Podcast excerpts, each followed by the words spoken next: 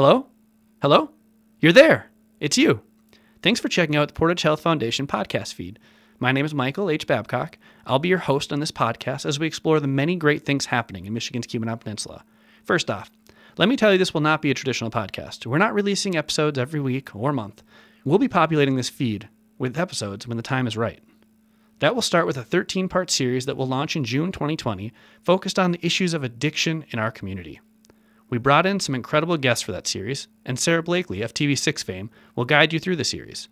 In between these episodes, you might hear from us here and there, and afterwards, we'll be surely checking in with our next project.